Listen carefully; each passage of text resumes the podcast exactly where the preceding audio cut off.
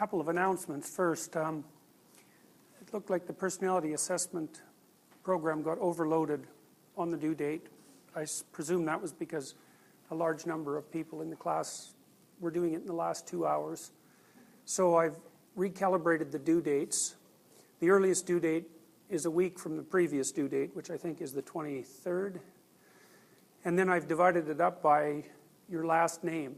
So you should have got an email from me telling me telling you when the personality assessment is in fact due. So those of you from A to H or something like that have to hand it in first, but you still had an extra week, so that shouldn't be too bad. There's also no class on Thursday. I have to be out of town. So that's the announcements. Okay, so today we're going to talk about a personality trait, which is agreeableness in one end of the distribution, and something called, sometimes called antagonism on the other end. Um, it's difficult, it's a difficult trait to conceptualize, in my estimation. It's always been the one that's puzzled me the, the most in some ways. And I also think it's the one that's gets most obviously troublesome at both ends of the spectrum. So, extremely agreeable people are empathetic and compassionate and compliant. But the downside of that is that they are not that good at standing up for themselves, and they're and so they're often manipulated and pushed around.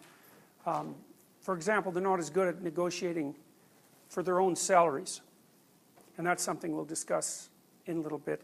And my experience clinically has been that agreeable people, the consequence of their compliance is that they tend to be resentful, because just because you're agreeable and compliant doesn't mean that at some level of your psyche you're not interested in a fair deal.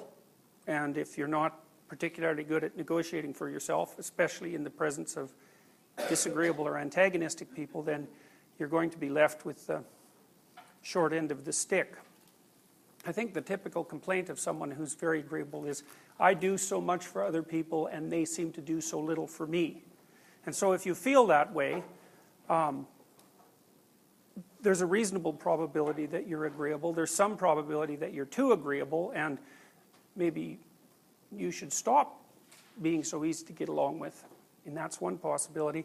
On the other end of the distribution, the antagonistic end, well, if you're antagonistic enough, you end up in prison. It's the best personality predictor of antisocial behavior and seems to be associated with sort of cold blooded aggression rather than the reactive form, which would be more characteristic of negative emotion, neuroticism. So, and I think that people who are lower in agreeableness or higher antagonism are probably predatory.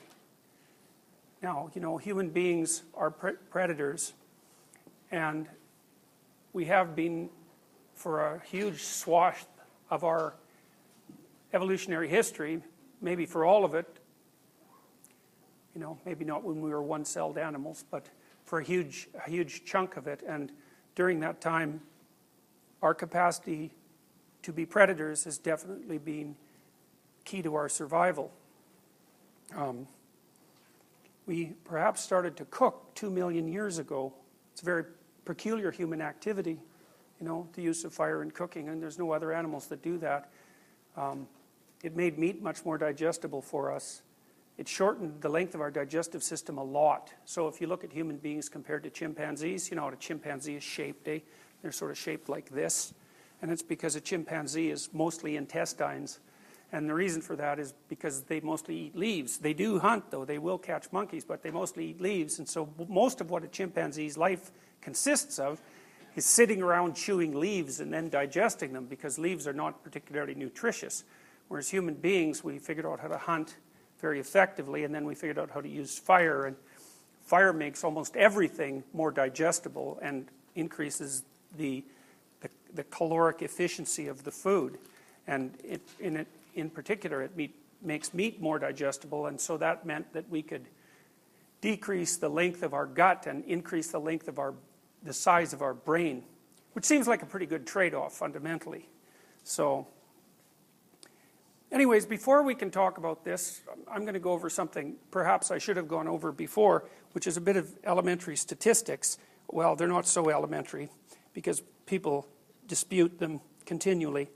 But I want to talk to you about the normal distribution because you're going to run into this in, in pretty much in every science, but particularly in psychology, because most psychologists will tell you that most things in the world are normally distributed. And that's, it's not exactly obvious why that is. It's also not obvious, by the way, that, that it's true.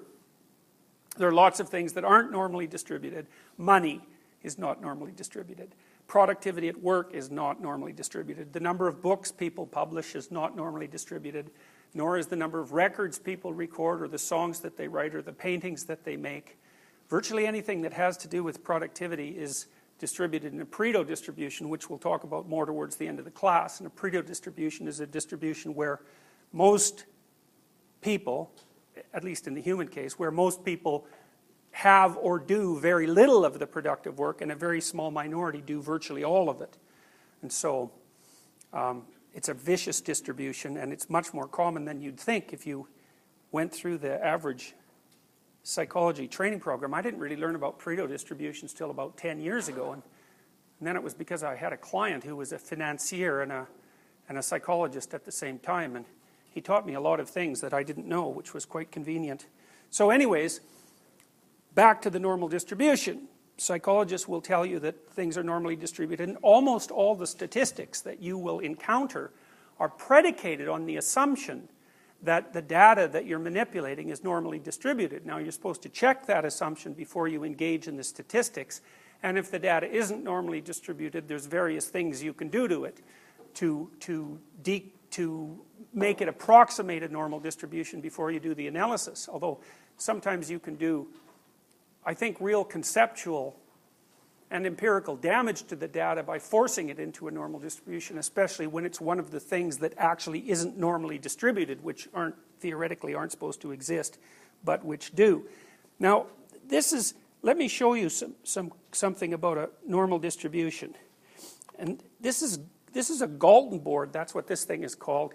And Galton was this incredibly intelligent polymath from the late Victorian times who made contributions in a whole variety of scientific disciplines, psychometrics being one of them, the measurement of human behavior. Uh, Galton is often regarded as the first person who studied intelligence, but that's not true, actually. Galton studied what he called eminence, and eminence was sort of the probability that you'd be in the same class structure, say, as an aristocratic Englishman, and he thought of that as an, an in, inborn trait, you know, which made the British aristocrat superior to the British commoner, and then, of course, superior to everyone else as well. And people confuse that with intelligence, but if you read Galton carefully, you find out that he really he didn't conceive of intelligence. It was more like talent or ability, well, or eminence, which is what he called it. So now Galton was interested in measuring things, and so he made a lot of measurements of people, various aspects of people, physical aspects, and he started to develop some of the presuppositions that we use in our statistics today. And one of the things he noticed was that a lot of things that you can measure, like height, are normally distributed, which is to say that most people are average and there's a distribution around the sides, so that most people are average a few people are really tall, and a few people are really short. And it's kind of a continuous distribution across, across that entire span. And so that's a normal distribution. Now, the theory is that things are normally distributed when a lot of different factors contribute to them. So you can imagine in the case of height, well, what, what might contribute to it? Um, prenatal conditions might be one, nutrition might be another, genetic Heritage might be other, another, which you could also divide into the genetic component you get from your mother and the genetic component that you get from your father. Posture, um, gender, those are a few. Maybe ethnicity. The Dutch, for example, are extremely tall. Um, so there's a variety of factors that might contribute to height. And when a variety of factors contribute to something, then it tends to be normally distributed. That's the hypothesis.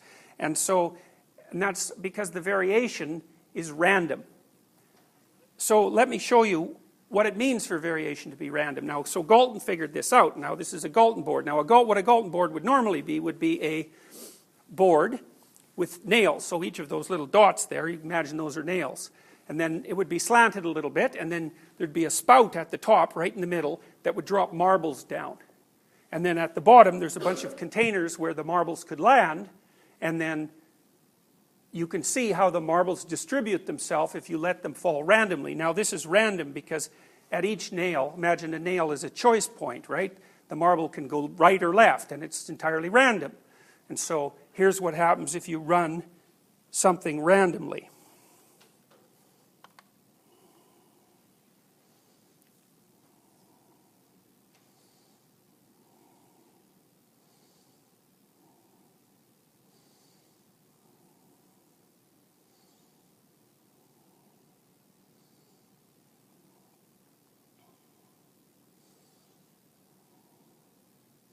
Now you can see as the balls accumulate, or the marbles accumulate, that there's starting to be considerably more in the center and considerably fewer out on the edges.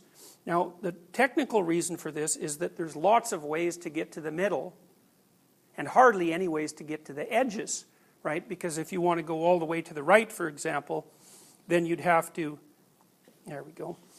If you wanted to go all the way to the right or the left, then every time you hit a nail, you'd have to go either right, so right, right, right, right, right, right, etc., or left, left, left, left, left, etc. And you can imagine, since there's only a 0.5 probability of each of those, that once you have 10 or so of those stacked together, the probability that you're going to take that particular path is vanishingly small. Whether we're in the middle, there's all sorts of different ways you can get there right, left, right, left, right, left, or right, right, left, left, or, well, you get the picture. There's all sorts of ways. So there's more paths to the center than there are paths to the edges. And so that's why you get a normal distribution. And the normal distribution does some pretty weird things. So, for example, we'll go to this next one. This is another kind of Galton board. And, uh, you know, we'll run the first part of it, and you'll see that you get your typical normal distribution. So you could imagine that each of those little nails is a factor in some sense, a random factor determining where you end up in the distribution.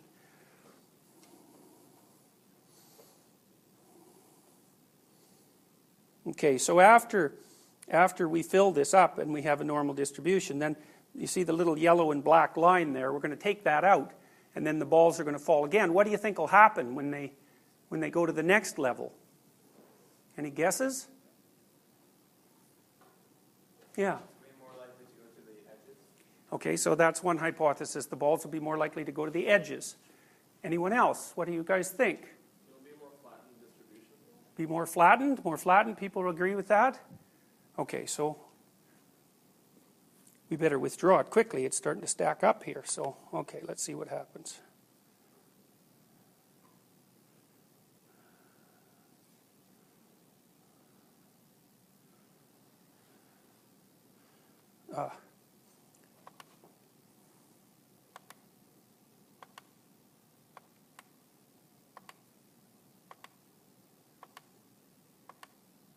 Lo and behold, if we kept running this, you'd, you'd get another normal distribution. So it actually doesn't change it a bit. So the normal distribution is a pretty robust phenomena. So now, if you're doing basic statistics, let's go back to that for a minute. What you're really trying to do is to figure out what the probability what the probability is that two distributions will overlap. So for example, let's say you took the distribution of height among women, which is about five foot four on average, and so there'd be a uh, you know a normal curve around that because there's some very short women and some very tall women. And then there'd be a normal distribution around men, and men are on average five foot nine. And then you could calculate the probability that those two curves were the same by chance. And that would depend to some degree on the number of people in your sample. So to do the statistics, you need the two normal distributions, you need the number of people in the sample, and then you need a way of calculating the probability that those two distributions could have been drawn from the same population. So that's your hypothesis, basically. That's the null hypothesis, is that the two samples are drawn from the same population, in which case there's not going to be any difference between them. Or there's going to be random differences between them. And the cutoff point is that if your two populate, if the two samples you draw have normal distributions that overlap that overlap in such a limited manner that that would only happen in one of 20 cases, right? So you're drawing random samples from the population, then you presume that that's a significant difference. Now it's arbitrary. That's p is less than 0.05. It's arbitrary. Now you might say, well, why did psychologists pick p is less than 0.05? And the answer to that is, there, there is no reason except that there's, all, there's two errors that you can make when you're calculating your statistics. One error is you find a difference when there is when there isn't one, right? You find a difference when there isn't one. And the other is that you don't find a difference when there is one. And those are type 1 and type 2 errors. And what you're trying to do is to minimize both of them simultaneously. And that's, that's you, you can't say where that's most suitable because by reducing one error you increase the other. So psychologists had to pick some cutoff, and 0.05 seemed to be as good as anything else. So, now here, here you want to look at this because actually you really need to get familiar with what a normal distribution looks like and, and the ways that it's parsed up. So you see right at the center, that's the mean and the median and the mode. If the, if the distribution is perfect and normal, those three things are going to be the same thing. Um, at the, the next level there you see percentage of cases. So at three standard deviations below the mean, there's only 0.13% of the population that's three standard deviations below the mean, or three standard deviations above the mean. So we could say, we can think about IQ, because people are sort of cognizant of IQ to some degree. 100, which would be the mean in terms of IQ, is the average IQ of someone who's your typical high school graduate. And then 115 is the IQ of your typical state school graduate in the US. So there's a difference of 15 points, and that corresponds, if you look here in terms of percentages, which is the, the, the you know, the bottom line, is 50% of people have an IQ above 100 and 50% have an IQ below. And it's it's because it's defined that way, by the way. And then if you go up one standard deviation, you see that pretty well, it's, we'll say 85% for the sake of simplicity. 85% of people have an IQ below 115. And then if you go up two standard deviations, you see that 98% of people have an IQ below two standard, whoop, two standard deviations, and three standard deviations is 99.9. So when you get up to 130, there's only 2.5% of the population has an IQ that high. That's about where you guys are. Somewhere between 120 and 130. So, you know, you look around and you think, well, you know, this is an average class of university students, but you're not average in terms of intelligence. And that makes a huge difference because intelligence is one of the best predictors of career success, for example. If you go out to three standard deviations, that's an IQ of 145. You know, and there's undoubtedly a couple of you in here. Um, well, there's it's one in a thousand in the population. There's a couple of you in here that have an IQ of 145, or maybe more than a couple. Now, one of the things you want to notice is because people get very confused about this with regards to percentages. So let's say that you were assessing two people to hire them, or you were assessing them for their intelligence, which is something that might be done, for example, if you were screening them to go to university, because the SATs do that in the US, or if you were screening them using the graduate record exam. And you, you'd have, you have one candidate who's 98th percentile and the other candidate who's 99th percentile. Okay, so think about that for a minute 98th, 99th. Where's the, where is there more difference? You have three candidates. One's 85th percentile, one's 98th percentile, and one's 99th percentile. Where's the biggest difference? Is it between the 85th and the 98? Yeah, in terms of, of improbability. So it's the same distance. Now that's what you have to remember when you're thinking about percentiles because 99 and 99.9 percentile don't sound very different. But they're the difference between 1 in 100 and 1 in 1,000. So it's a huge deal. That's why you see that the normal distribution is divided up into these standard deviations. And th those are basically identical differences. And those are often identical differences in terms of ability. So for example, you know, you might think that once you hit 130, going above that isn't going to matter, but that's not right. There's just as much difference between someone who has an IQ of 130 and someone who has an IQ of 145 as there is between someone who has an IQ of 115 and an IQ of 130, even though the percentiles start to switch around. So you need to know these sorts of things if you're, when you're starting to think statistically, because otherwise, well, you can't understand what you're doing, and that's, that's generally not a good thing. So, although it's very frequent. Okay, so agreeableness is one of the five dimensions of the big five. We all know that, and it can be broken down into these two aspects compassion and politeness. And so you can kind of figure out how agreeable you are by looking at these items. They're all positively scored for the sake of simplicity. So if you intensely feel others' emotions, if you're always inquiring about how others are doing and you actually care rather than doing it for the sake of show, if, you, if you're capable of sympathizing with other people, if you respect authority, if you don't like to seem or be pushy and you don't like to impose your will on others, then you're an agreeable person. And a disagreeable person or an antagonistic person, obviously, is the opposite of that. So they don't feel people's emotions very um, profoundly. They're not really all that concerned automatically about how other people are feeling. And they're not that sympathetic. Um, it's funny because in my clinical practice, I can tell the difference between the agreeable people and the non agreeable people. Because when the agreeable people come and they have a cup of coffee, they always bring me one. But when the disagreeable people show up and have a cup of coffee, they only bring a cup of coffee for themselves. So it's quite comical, actually. So now you might think that, you know, because our, our, our, what would you say?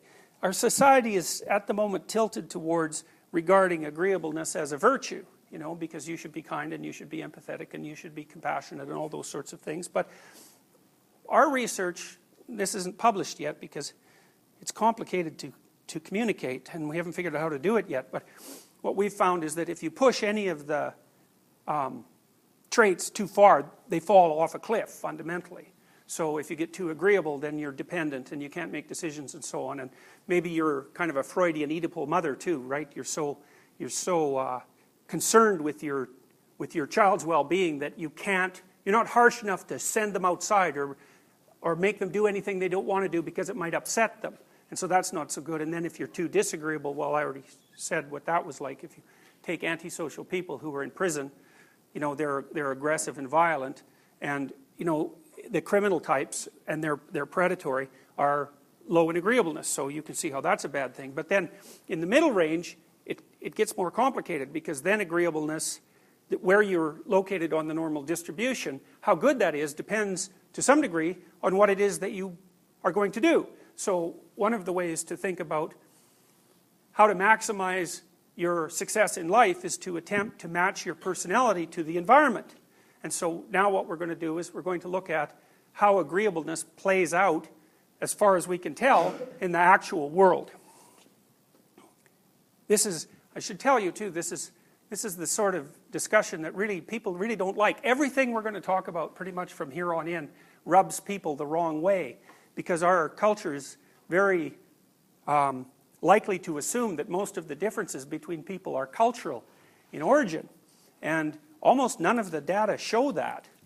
What they show is that as, at least as your culture becomes more egalitarian, which is hypothetically what you're aiming at, the differences, gender differences, for example, not only become more biological because you've eradicated all the cultural difference, but they also become more pronounced. So, for example, the gender differences between men and women are largest in the most egalitarian societies, like Norway and Sweden and so on. And so the, the theory there is that, well, once you've eradicated all the environmental differences, all that are left are the genetic differences. And so that's sort of echoed in a weird finding in families. So, you know, you might think that if how you raised your children mattered, then children who were raised well would be more similar than children who were raised badly, because that would reflect the effect of your parenting, right? So you've done a good job as a parent, so your children are more similar, whereas someone who just ignored them, those children are different. But that's actually the opposite of what happens, is that the children that are neglected are more similar, and the children who are attended to well are more different. And the reason for that, I think, is the same reason that we see more pronounced differences in egalitarian societies, which is if you care for your children, it means that you make a very individual relationship with each of them. So you're not necessarily using the same strategies for each child, unless you think of them as meta strategies. And like a meta strategy might be, well, I get to know you, and I get to know you, and because you're different people, I react differently to you. And what's, what constitutes my philosophy of parenting would be act differently towards the children's differences. And so maybe if you're particularly good at that, your children turn out maximally different from one another. And that's because you're allowing their genetic differences to manifest themselves. You're not oppressing them, you know, and trying to cram them into the little box that you think that they should fit in. Now, the downside of that is that you're going to get differences, you know, and some of them might be quite surprising to you. So, all right, so let's look at some gender differences to begin with. So, women are half a standard deviation more agreeable. So we looked at the standard deviations. So um, half a standard deviation would represent, let me see if I can figure it out here. So 50, it's about 34. So 1767. The average woman would be, have to be less agreeable than 67% of women to be as disagreeable as the typical man. So that's, that's the basic size of the effect.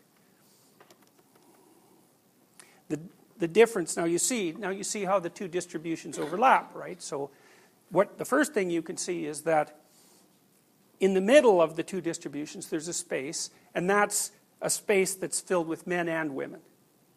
So most of the space is occupied by men and women. But if you look off to the right, say, the most agreeable women, the most agreeable people, say three standard deviations from the mean, they're all women. Well, that might not be that relevant. But if you go to the left, all the people who are three standard deviations below the mean are men. Now that really starts to matter. And here's one way it matters. Who's in prison most? Men. Now, you don't throw anyone in prison unless they're like three standard deviations below the mean in agreeableness, which would put them at about one in a thousand. In fact, more people ended up in prison than that. But the point is, once you get out on that edge, then the gender differences become absolutely staggering. And that's, that's a weird thing about normal distributions, right? You can have a very little mean difference, because the mean difference here isn't that big. It's only half a standard deviation. It's not that massive. But as you move out towards the extremes, the effects accumulate and they have huge societal effects. So, the CL here, I can't remember what that stands for. The probability that a randomly drawn woman will be more agreeable than a randomly drawn man is 63%.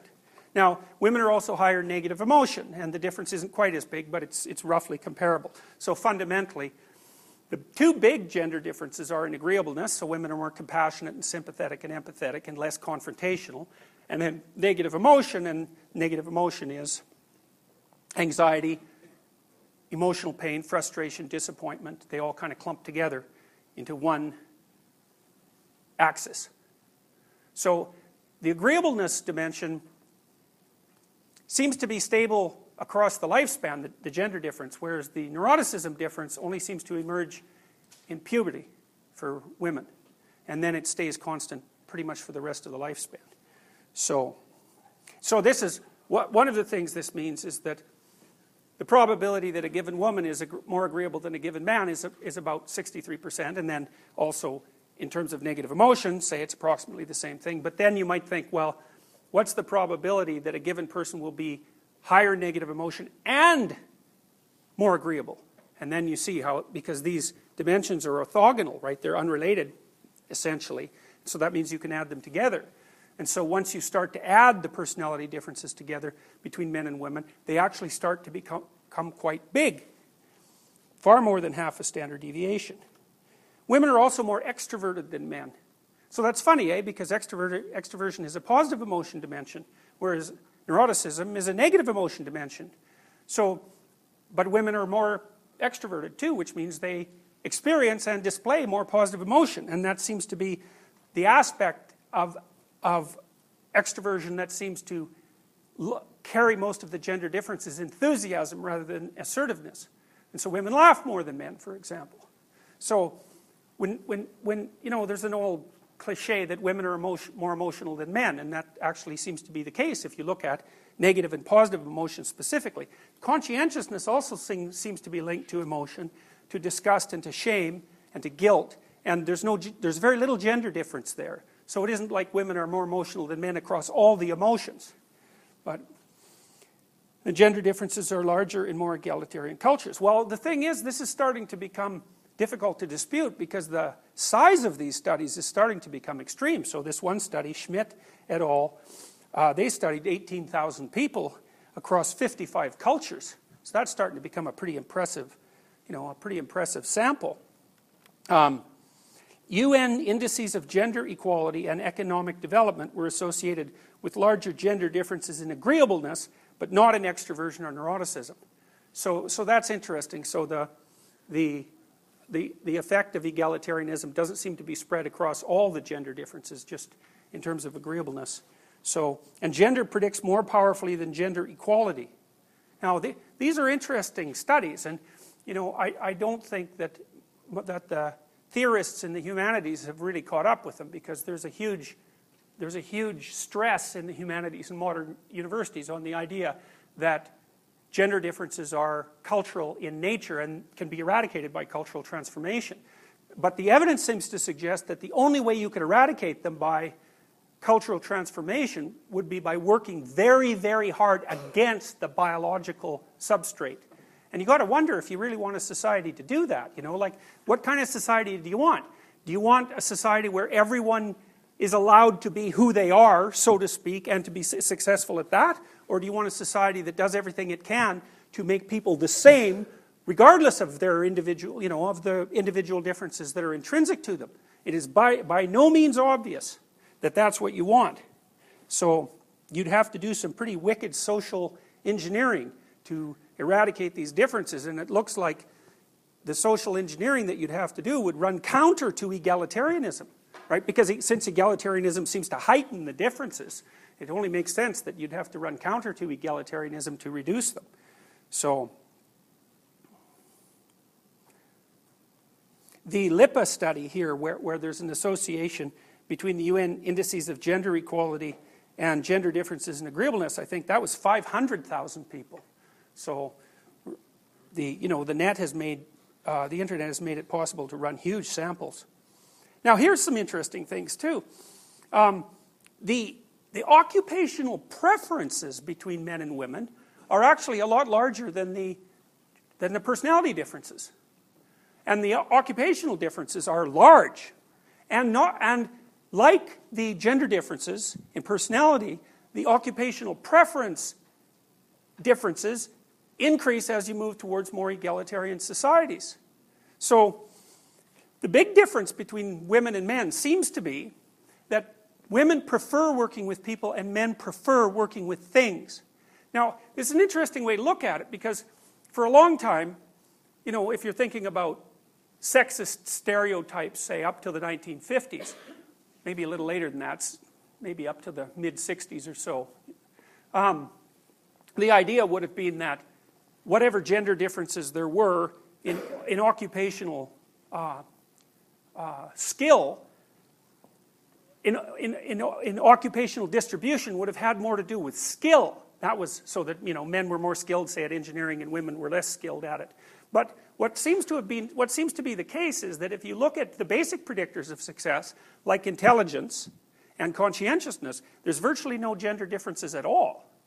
Now, so what that seems to mean is that the reason that there are occupational differences at least in egalitarian societies, is because the occupational differences are driven by choice, not by ability.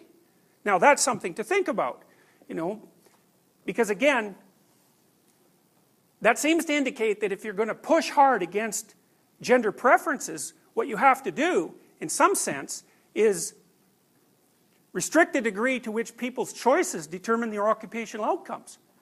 And, you know, once again, it's not exactly clear that you'd like to live in a society that would do that. I mean, it, it, unless you think that precise equality across every dimension in terms of occupational, um, uh, what? The number of men and the number of women in each occupation is such an important index that it actually trumps what people as individuals actually want to do when you allow them free choice. So, so the big difference is, and it's one standard deviation, so to be as interested in things as the typical man, the typical woman would have to be more interested in things than 85% of women. And to be more interested in people than things, to be more, as interested in people as the typical woman, a man would have to be more interested in people than 85% of men. Now that's starting to become a very large difference. Now there's other differences too. This is using the Holland categories. Holland is a very well-renowned industrial organizational psychologist, and he divided jobs into these six categories. Realistic, investigative, artistic, social, enterprising, and conventional. And what you see is that men show stronger realistic and investigative interests. The realistic category is particularly big, it's eight tenths of a standard deviation. And women show strong artistic, social, and conventional interests and there was no sex, no gender difference at all in the degree to which people preferred enterprising occupations. So,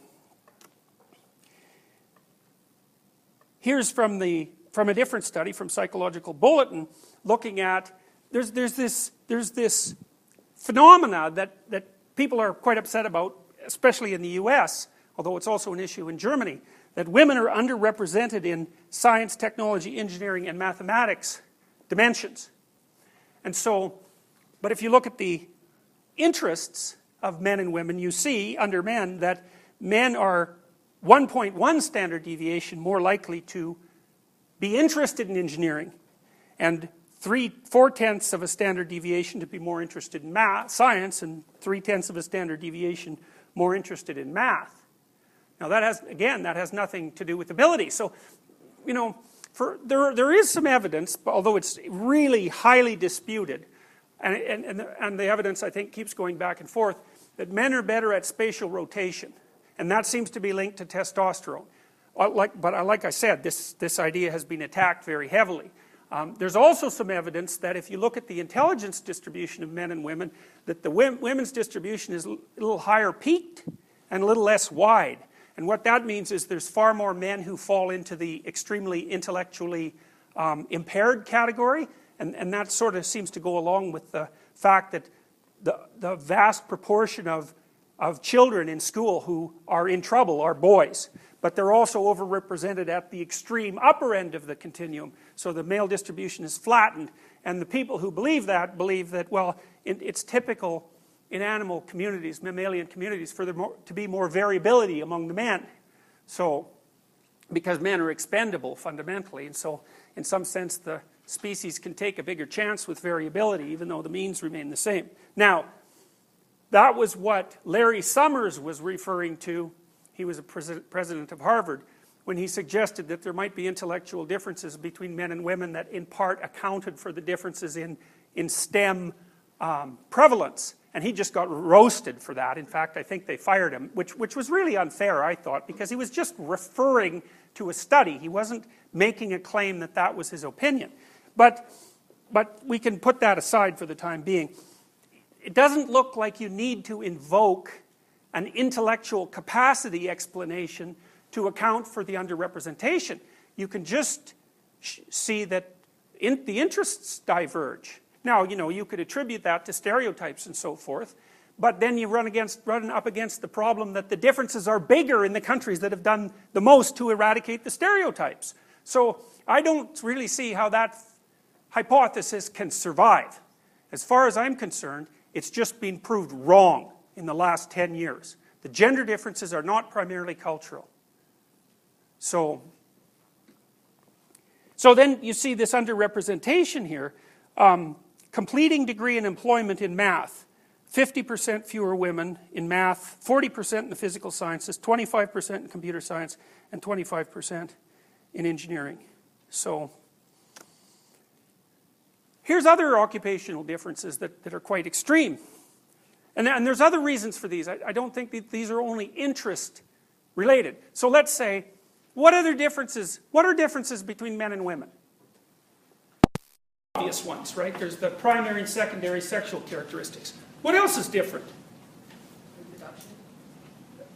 Okay. So then, these jobs uh, require more, they're more dangerous kind of jobs, hence men. Yes, well, that, that goes along with the sort of male expendability issue, right? so, yeah, th- they are more dangerous jobs, and the probability that a man will be killed at work is extraordinarily higher than the probability that a woman will be killed at work. So, um, what, what other differences are there between men and women? Men are larger and stronger. Yeah, they're about four inches taller. They're not as much heavier as you would think. I thought it was bigger than this. I'll show you. 164 versus 194. Those are the American averages. So here's, here's differences between men and women. The gender differences, these sort of physiological gender differences, the psycho, psychological gender differences to some degree too, can be lumped under a biological category called sexual dimorphism. And in some animals, sexual dimorphism is how much difference there is in the morphology between a male of the species and a female of the species. And there can be a lot, like with elephant seals, for example, the males are like 10 times bigger than the females. And usually in a situation like that, the male has a harem. So there's extreme male reproductive success on the part of a couple of males and then extreme male failure among the rest of them. So there seems to be some relationship between lack of sexual dimorphism and monogamy among mammals. So the, the less dimorphic uh, an, uh, a species is, the more likely they are to pair bond. And human beings are relatively non dimorphic. So we're a little more dimorphic than the typical monogamous animal, but a little less dimorphic than the typical um, polygamous animal.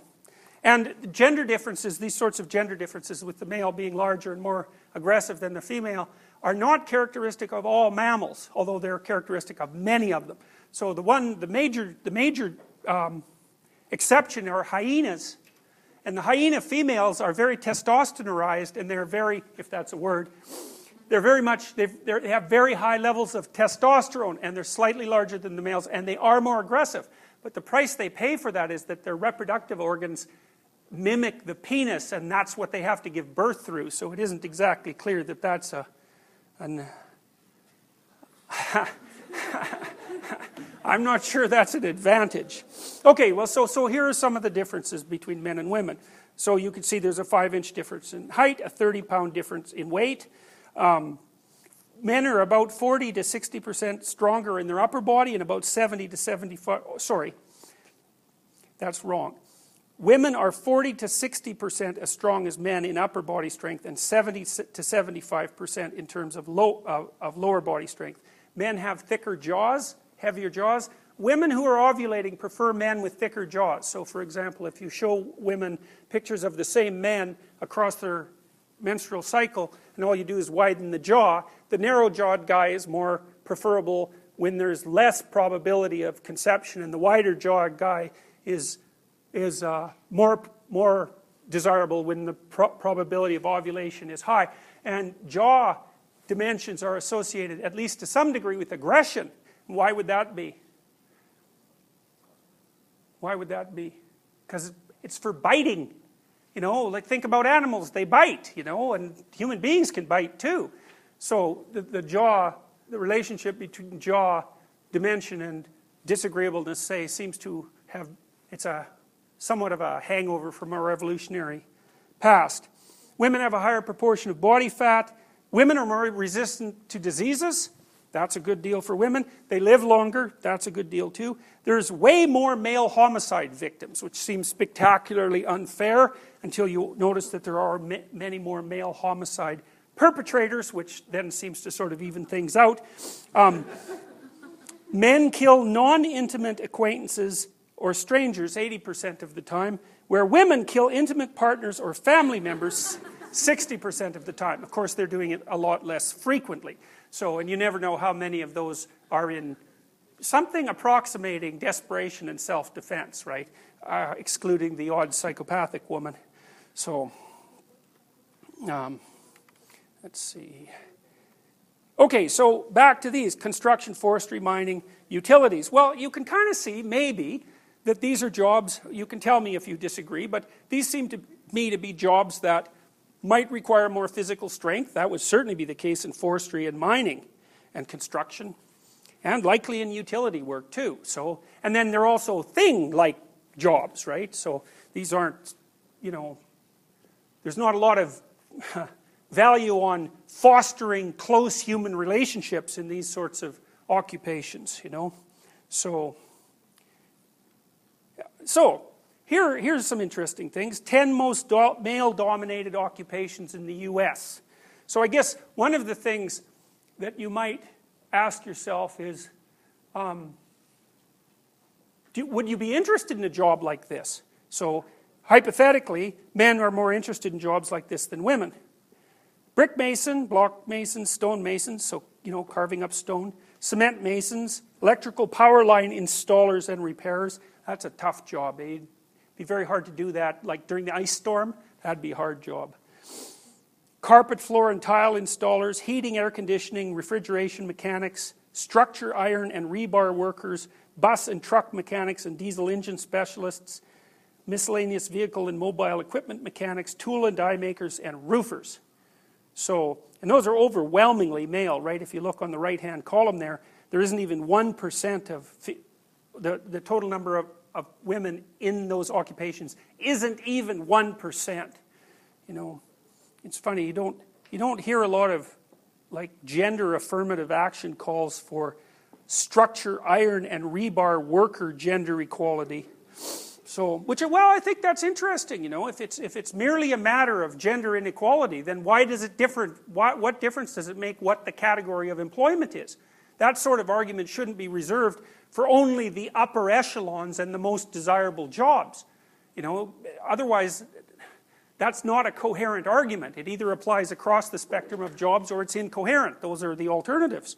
So here's the 10 most female dominated occupations in the US. It's still secretaries and administrative assistants. Now, you know, that was the most common female job in the 1950s, and it is still overwhelmingly the most common female job. So that's quite interesting, and although it's incredibly dominated by women. So, you know, is that a good thing or a bad thing? It's like, it's not that easy to tell. Child care workers, well, that doesn't really come as much of a surprise, but it is, it is notable. And one of the things you see in the Scandinavian countries, for example, it's pretty much related to this, is that there's a, in this, in, there's a 20 to 1 difference men versus women in engineering, and there's a 20 to 1 women versus men difference in nursing. So, and it's, the Scandinavian governments every now and then go through a fit of, of enthusiasm about attracting more women into engineering, and so they, you know, crank up their social engineering and their, and their information about how desirable a profession that is, and then the proportion of women who go into engineering rises slightly, not very much, and then as soon as they stop, you know, pushing it hard, it just drops right back down to 5% teacher assistants, registered nurses, bookkeeping, accounting and auditing clerks, maid and housekeeping cleaners, nursing, psychiatric and home health aides, personal and home care aides, and general office clerks. So that's where the bulk of women are in the, that's where the bulk of the female dominated occupations are. So, let's see now, did I cover all those things? Yeah, I did. So, Here's, I've been trying to figure this out for a long time, like what this agreeableness thing is, and, and this is sort of what I've concluded. Because um, I'm always interested in tying this down to the biology, and Jaak Panksepp, who's a very good neuroscientist, has identified a number of fundamental biological emotional systems, um, some of which we've alluded to already, and some of which we really haven't. So, for example, it was Panksepp who identified the existence of a play system. Um, for engaging, for example, in, in rough and tumble play, and that seems to be something that males prefer more than females prefer. But he's also identified a care system, and you could think about that as the basic, it, there has to be a care system. I mean, for God's sake, we're mammals, right? I mean, the definition of a, a mammal is, well, first, the mammal is warm blooded and has hair, but the next part of it is that the mammal is fed breast milk. And so, obviously, there's a dependent relationship there. And it's not only a, like, it's a dependent relationship, and it's a difficult dependent relationship. You know, like, children are very um, not able to care for themselves for a very long period of time.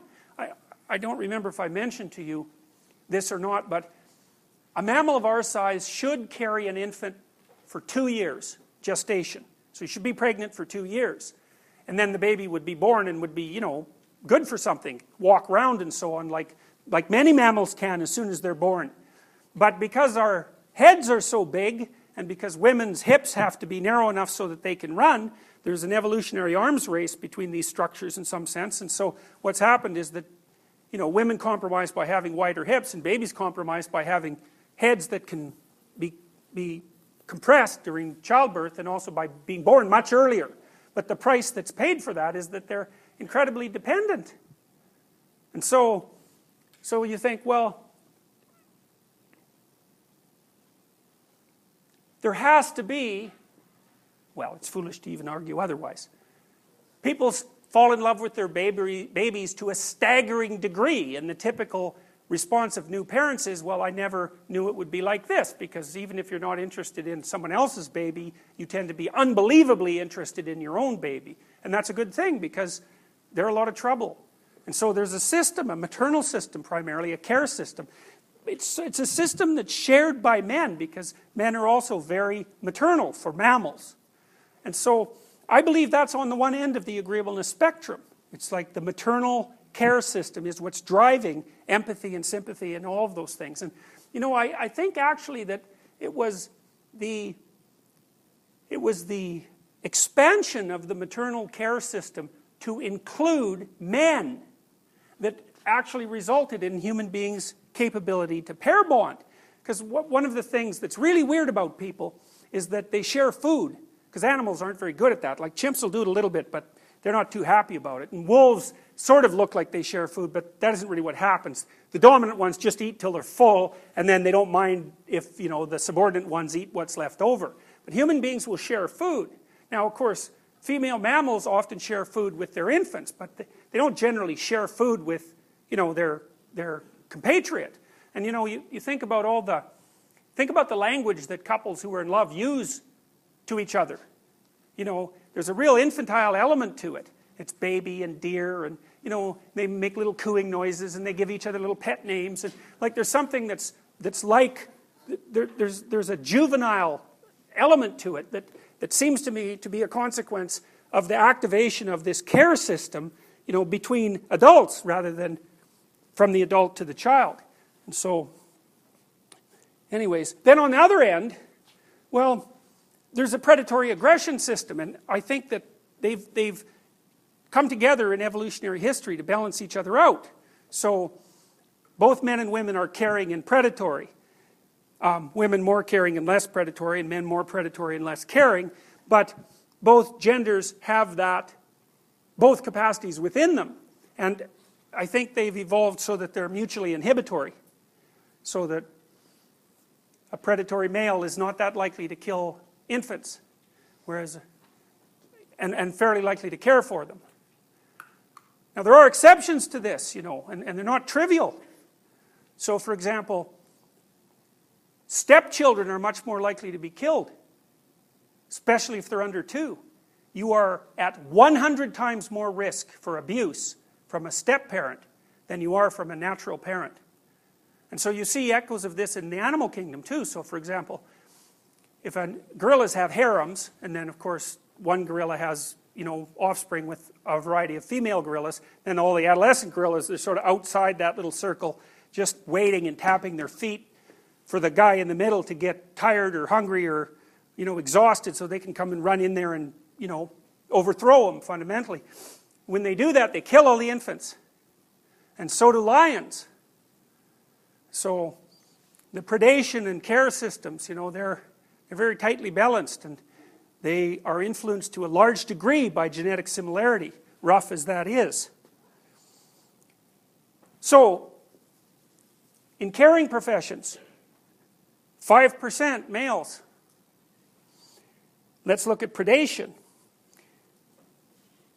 8% of the male population hunts, which is actually quite a large number when you think about how many people are urban, right? Because it's hard for, what are you going to, you, you hunt raccoons, you know? I mean, once you're in an urban environment, it's not that straightforward to hunt, but in a rural environment, it's, it's you know, right there for you fundamentally. So it's only 8% of the male population in the US that hunts, but you know, you have to factor the urbanization issue in there. 91% of those people are male. So hunting isn't something that generally appeals to women. So,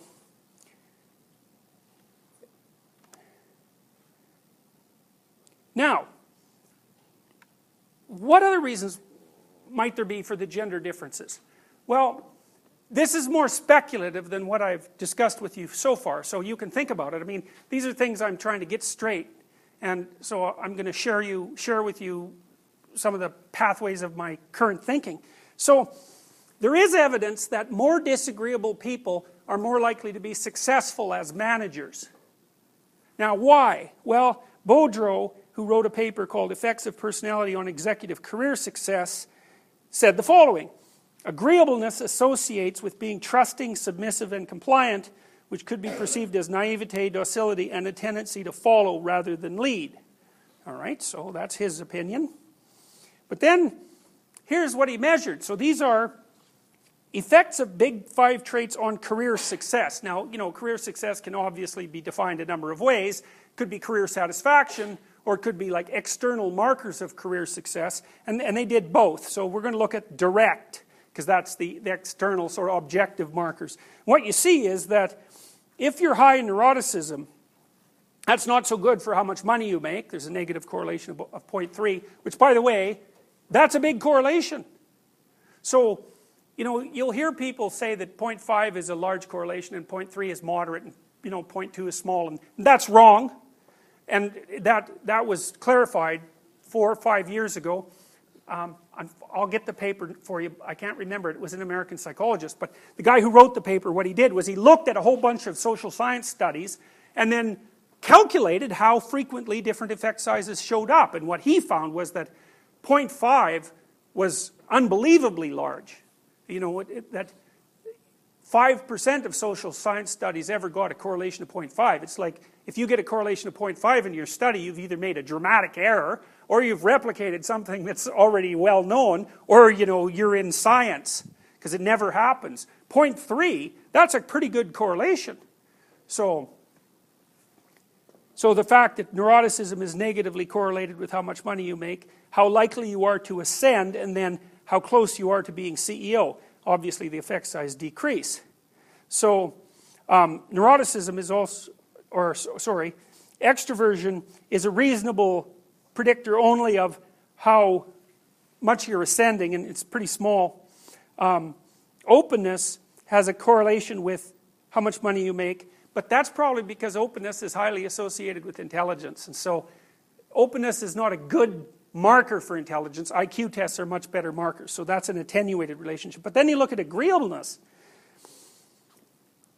It's negative 0.32 in total, negative 0.24 for direct in terms of how much money you make. So, you know, that's an interesting thing because one of the things that determines how much money you make is how willing you are to say no. Right? Because if you're negotiating with someone, then the only thing you have at your back is your ability to say no and to push it or even to ask for a raise. And you know, pushy people are much more likely to ask for a raise. And of course, those who ask for a raise are much more likely to get it.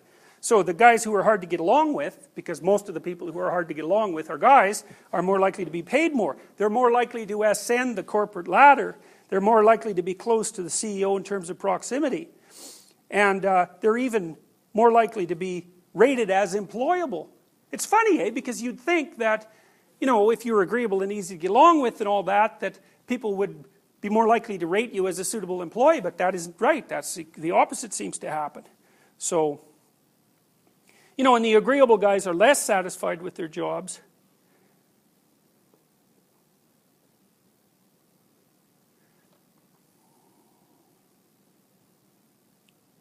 No, sorry, the agreeable people are less satisfied with their jobs as well. So, okay, so now let's look at motivation variables. So the uh, extroverts work more evenings. The agreeable people, the uh, agreeable people are less likely to.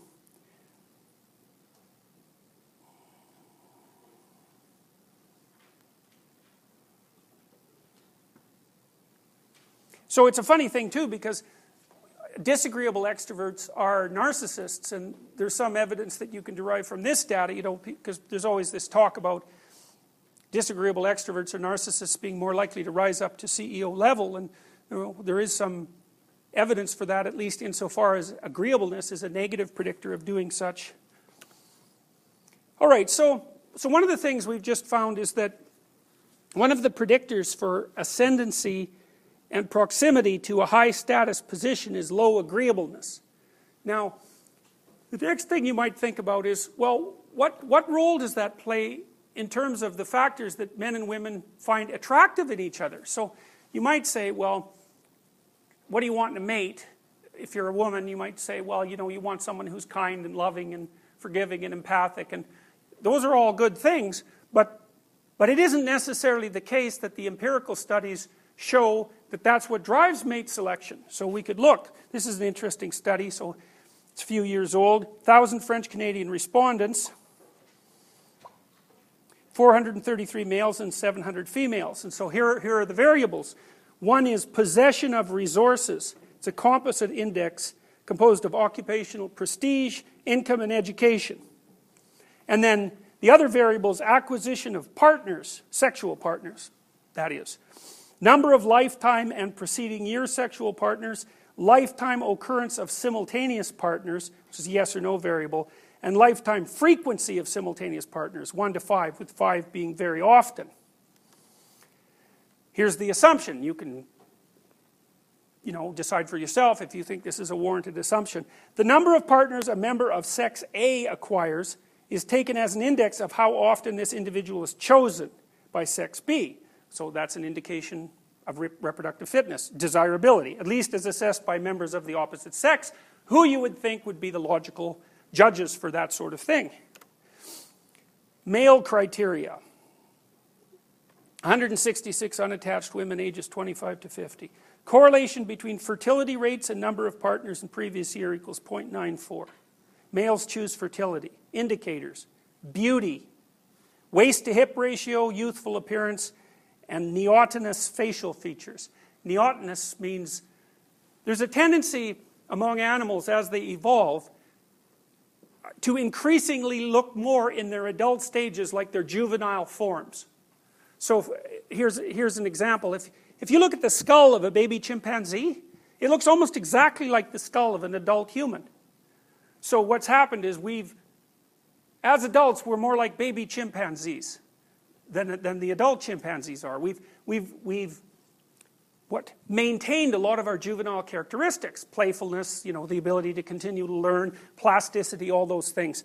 Um, there's a preference in objective beauty analysis, say of facial features, for men to prefer more neotenous female faces. So, and you can tell that if you look at pictures of models, they generally have relatively small noses, relatively big eyes, the sort of things that are associated with cute. And cute actually is a pretty, a pretty identifiable category. Most of the things that people find cute have large eyes and relatively, the rest of their facial features are relatively small. There's other things that are associated with cute that aren't necessarily associated with, you know, sexual attractiveness, because cute things also have sort of random movements, like baby-like movements. And so the things that people, and you know, relatively short arms, and just think of a teddy bear. So, anyways, those are the male, those are the male criteria.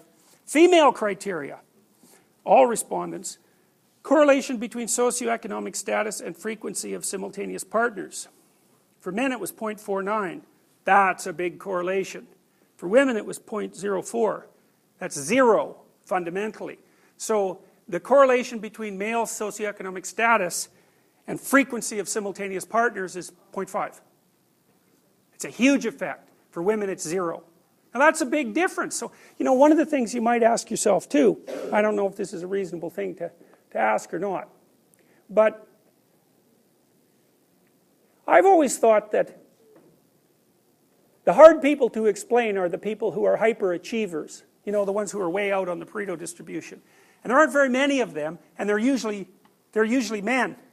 You know, so if you look at the median num number of publications, for example, that a female academic makes and a male academic, they're pretty much the same. But the mean for men is higher, and that's all driven by a small subset of men who are way the hell out in the Pareto distribution. Now you might ask, well, why is that? Well, it's simple. If you want to be way out on the Pareto distribution, so you're in the top, say, 1% of performers, or even one tenth of 1% of performers, what do you have to do? Well, first, having an IQ of like 145 or above, that's really helpful. Then you should be insanely industrious. So maybe you'll work 90 hours a week, or 100 hours a week, at nothing but your stupid occupation. And maybe you'll do that for like 50 years. And so if you do that, well, you're going to be in that top 1 in 1,000 category. Well, the issue isn't why there are so few women in that category. The issue is why are there any men at all in that category? Right? Because it's, it's an insane lifestyle in many ways. You know, um, it, it means that there isn't much left there for the rest of your life. You're hyper concentrating on a single thing. Now, why would men do that? Well, here's a hypothesis. One of the things that drives the probability that a woman will find a man attractive enough to sleep with is his status. So then you can think, well, that's an extra motivational boost for men. Now, whether that's conscious motivational boost or not is not the point.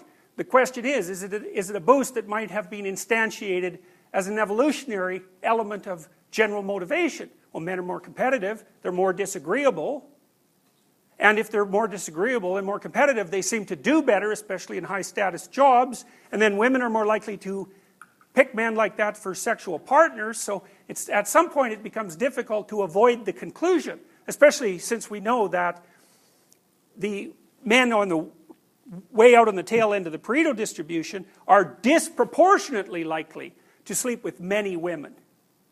So Warren Beatty, I think, 15,000 that was his estimate 15,000 women. And uh, Kareem Abdul Jabbar, the basketball player, he figured 10,000. So, and so for, the, for every one guy who's got those numbers racked up, that's 10,000 guys who don't. So the male success distribution is extreme. And it's associated with outlier success in some important dimension of socioeconomic success, and then female reproductive opportunity is not. So, you know, is that relevant? Well, you know, it depends on how you think. It's hard for me to see that it can't be relevant. So, questions? You had a question? Like, so what that means is the higher the job, like the higher their status, the more partners they have? Oh. Yep, yep, absolutely. And, and this, this is a single study, but this data is common. Now, there's, there's some interesting correlates of this. So, for example, you might say, why are males much more likely to be to engage in homicide? And Daly and Wilson figured this out a long while back, and what they showed was a very, very cool study. They took the level of income inequality in each county in the US and in Canada, and then they correlated that with the homicide rate. And what they found was that the higher the rate of inequality, so the more people at the bottom and the fewer people at the top, the higher the male homicide rate. And the correlation was 0.8, something like that, 0.85. It was like, it's the whole reason. So what happens is that when the competition between men gets intense because hardly anyone can win, then males start to kill each other. Now, Daly also, Martin and Daly also tried to figure out if that was a good idea, so they studied Chicago. And what they found was, well, most male on male homicides are young men, and a lot of them, they're within race, and they're often in dominance disputes. It's like, you know, maybe it's a gang thing. And it's like, well, you shoot me or I'll shoot you. It's like who's victim and who's perpetrator is not that obvious. So what happens in Chicago? Well, typically, the charge is plea bargained down to self-defense. Then no one's willing to testify against the guy because, well, after all, he just shot someone. And then he's in prison for two years because that's the, that's the sentence. And then he's out in 18 months if he behaves reasonably well.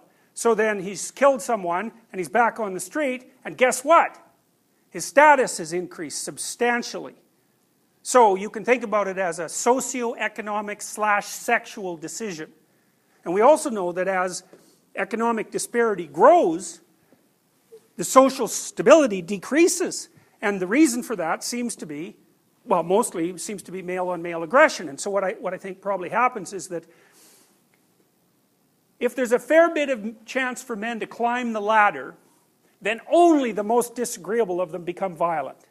But as you crank down on the opportunities so that the competition gets more and more intense, the level of disagreeableness that it takes in order to catalyze aggression starts, the level of disagreeableness that it takes to catalyze aggression starts to decrease. Until, if it gets so intense that there's no possibility for status, then the whole bloody society is going to flip over because the guys at the bottom, who are like all the guys, are going to decide that this is a stupid game and they'd rather flip the board over and, you know, set the markers to zero and see how they come up in the new society.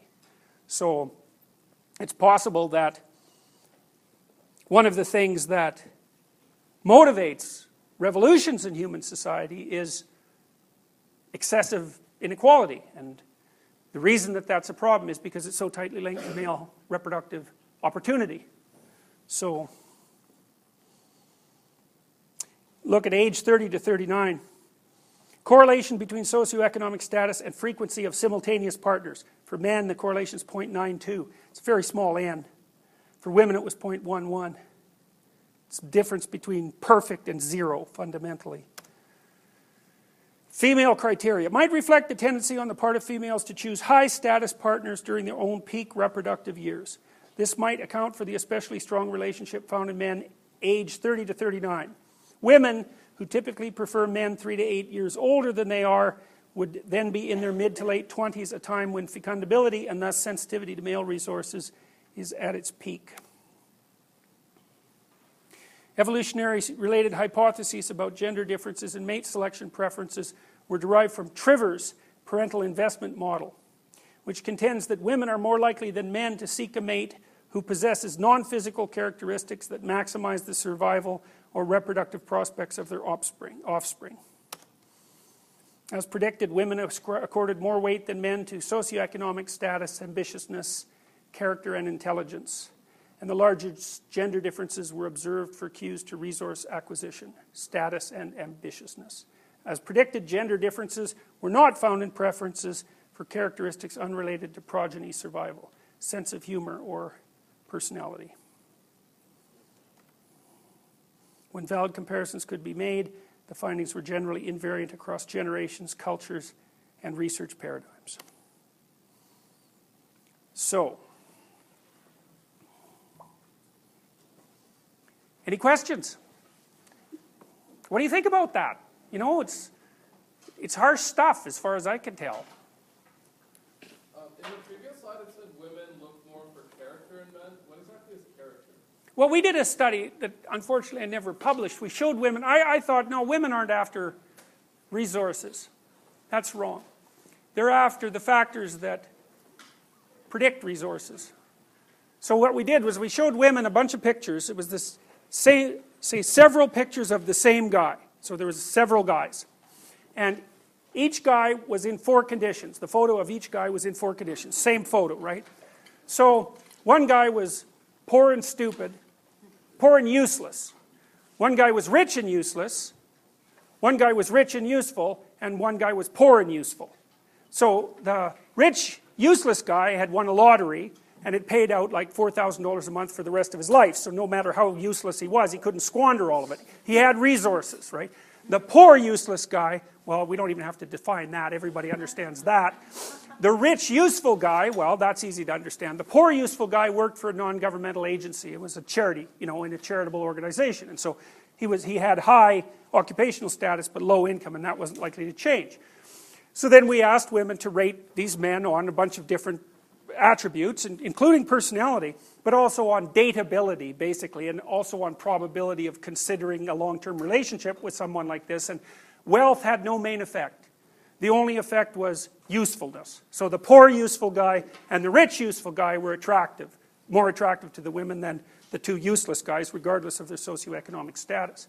And the women judged the useful guys as higher in openness and conscientiousness, which was pretty smart because openness is basically intelligence and conscientiousness is hard work, and those are the best predictor of socioeconomic success. So, yay, women, good work.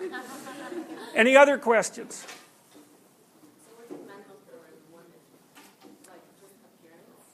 No, it's not exactly appearance, it's more like signs of health. And that's associated, and it isn't that, it isn't even that the things that have made women attractive to men across time are the things that are associated with health and therefore reproductive capacity. So, for example, waist to hip ratio is a marker. 0.68 seems to be about ideal. Why? Well, it turns out that women who have a lower, higher, ah, I can't figure it out at the moment, more waist than hips are, are more likely to die, for example, of cardiovascular disease. It's an unhealthy distribution of body fat for women. And so that seems to be a negative fitness marker. And then symmetry, for example. I mean, women like symmetrical men too, don't get me wrong. But men are more attracted, say, to, to, to physical health than women. Um, one of the markers for physical health is also symmetry, and that's associated with beauty clear skin. All these things are associated with health and youthfulness. Yeah, and that's that's pretty much that. So what about like, has this case been done with like homosexuality and, and other people in relations to? That's a good question. I had actually had a paper that I was looking at that this morning, but I didn't have enough time to include it. So I don't know exactly what the predictors there are. What do you think they'd be? You would think that like, because of evolutionary biological needs, that women, if they were looking for same-sex women, they would look for characteristics of more, whatever male characteristics that would. You'd think so. Yeah, that's right. Well, that would be a, that would be a very useful thing to look up. Attractiveness.